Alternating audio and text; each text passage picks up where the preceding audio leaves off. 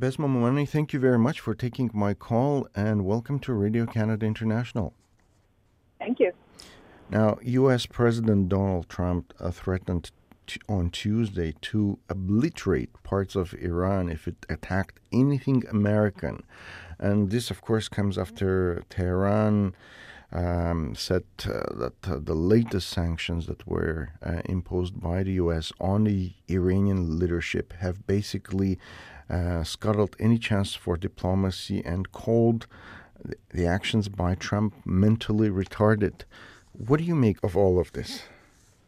Yeah, well, and also that last phrase was actually a misquote or a mistranslation.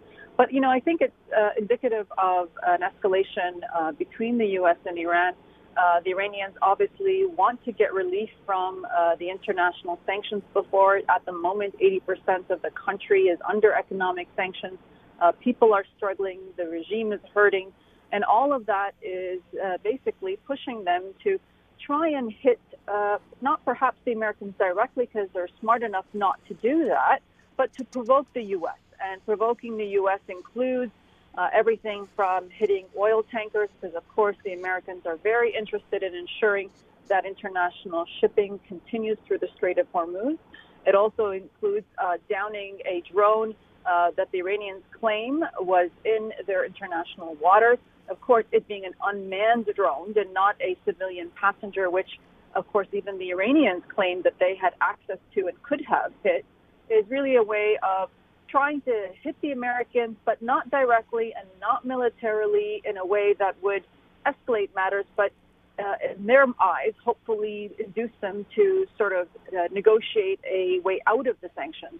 Of course, we see the reverse happening in the Americans. Uh, they are pushing for even more sanctions, uh, much of which I don't think are really effective in changing the dynamics pretty much. Uh, but certainly, this has really made, I think, uh, the uh, the U.S. president even more keen on inflicting pain on the Iranians, and so we're really at an impasse here. And sadly, it is, I think, the average Iranian and some of the regional countries who are really paying the price of all of this escalation. How do you see this developing further? I mean, uh, the the two countries are at an impasse. It looks like Iran is trying to, um, I, I, guess, provoke the United States to a level that is uh, kind of a manageable confrontation. What's the way out? Yeah, indeed, that is their tactic, and there is no way out. Uh, the only way out is, you know, continuing, continuing like this, you know, bumbling along until perhaps, uh, sadly, there may be even a miscalculation that, uh, you know, escalates things uh, to a military confrontation. Uh, but I think uh, if there's no sort of capitulation on either side to finally want to meet and negotiate, uh, then it's going to have to hopefully change only under perhaps a change in president in Washington, which is kind of I think where the Iranians think they're they're going to get some relief possibly. There's also pressure on European allies. Uh, you know, Iran has often looked to Europe to kind of be the buffer or frankly kind of help uh, the Iranian economy uh, circumvent some of the sanctions. But you know, the challenge there is Iranian um, uh, or European uh, countries may be in favor of the uh, continued trade and upholding of the JCPOA, which is the Iran deal. Uh, many European companies are too afraid to continue to do business with Iran because, you know, companies like Airbus, for example, which is a big one that had a big deal with Iran, would not want to jeopardize their operations in the United States. And so it really is very complicated, and it seems like uh, very little options are on the table for, you know, de-escalating things. How about for, uh, you know, the, the stance for countries like Russia and China? Um, what role do they have in either de escalating or providing some cover uh, for Iran? Yeah, and they've uh, certainly uh, both countries have said that they will continue to deal with Iran, uh, especially the Russians. But you know, Russian-Iranian trade is very minimal. Uh, they both export oil. Uh, they're not really going to be buying each other's stuff necessarily. Um, some natural trading partners like India, China, Turkey um, have been, uh, you know, trying to continue to work with Iran, uh, but for them is it becomes a company risk, and if you are you know, Turkish Airlines, for example, and have the business dealings in Iran, you are going to have a difficult time then operating in the United States. And, and that's really the, the crux of the problem. Some smaller companies certainly will continue to trade, and I think we're going to see, um, you know, some uh, countries get some waivers, like Iraq, which is very dependent on Iranian oil and electricity to basically uh, survive. And so it is you know, getting waivers from the U.S. administration. But all in all, uh, it's still very tough times for Iran. It is not going to give it the economic relief it desires, and so its only way to lash out and try and get rebalancing, you know, to get some sort of resolution to this is, is frankly through this low-level grade conflict. Now, one of the ways that this low-level conflict has manifested itself uh, are these. Uh, uh, sabotage actions against oil tankers um, in the Persian Gulf, which they, I have to say, the Iranians deny that they have any responsibility for. And there are some people who say this could also be false flag operations by other countries who are interested in, you know, having the U.S. strike Iran.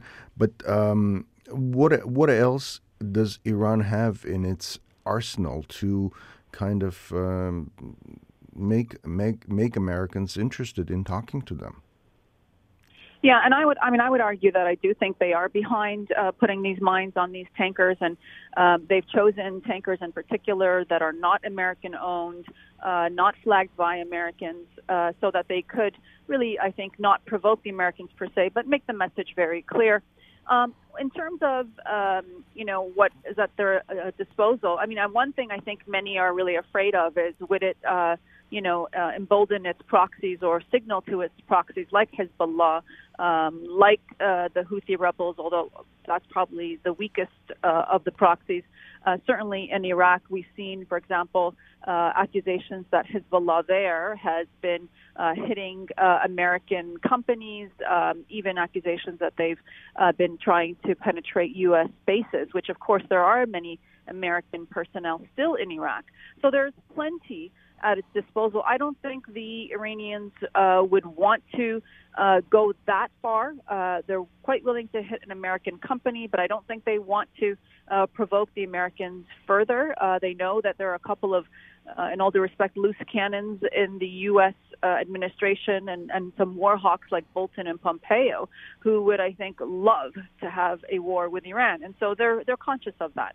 So it's you know about calibrating that uh, ever so carefully. But as you can imagine, as I'm describing, calibrating that in a way that doesn't get the Americans all riled up, and particularly under this very unpredictable president, is frankly very difficult to, to, to do accurately. And any little move could be a misstep or, frankly, a, a bumbling our way into a full on conflict.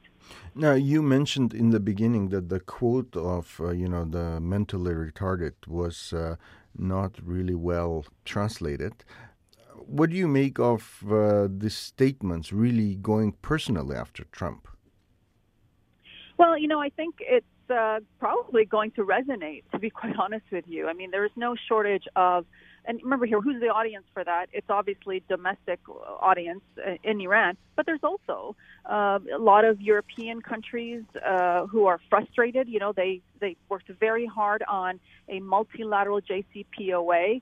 Uh, that's the Iran nuclear deal that was, I think, very strong, and are frustrated that Donald Trump is erratic, is irresponsible, uh, short of using that derogatory term. The reality is I think it's going to resonate, ironically, in some circles. Uh, they used words like mentally unstable, which I think is uh, not far off from the truth of what many people may be believing in certain European capitals. Hmm. What do you see, if if any, uh, uh, any role for Canada in this? Well, I mean, so far we've, uh, you know, obviously been uh, trying to be, you know, a a force of supporting the JCPOA. We've we've said that before, but you know we're not a party to it necessarily. And certainly, I think there isn't a lot of, of Canadian room for maneuver here. But uh, we are, of course, uh, historically been uh, one that supports our U.S. ally, and we're in a difficult spot here because Uh, like uh, many of the European partners, we, we do see that it was the Americans that pulled out of this deal. It was a good deal, and what the Americans are asking for now is uh, pretty much unachievable. And uh, and so we're in this kind of waiting game, uh, hoping that obviously military conflict doesn't, you know, uh, expand or roll out. We are of course a NATO member, and when we have a ally like the United States hit, uh, we as a collective security uh, principle have to come to their defense. So that is, you know, something that I'm sure uh, many people have on their minds, and we've kind of been in this scenario for some time now with all the saber rattling that Americans have had with a number of uh, conflict zones from Iran to North Korea, etc. Hmm. Well, thank you very much. This is very, very interesting. My pleasure.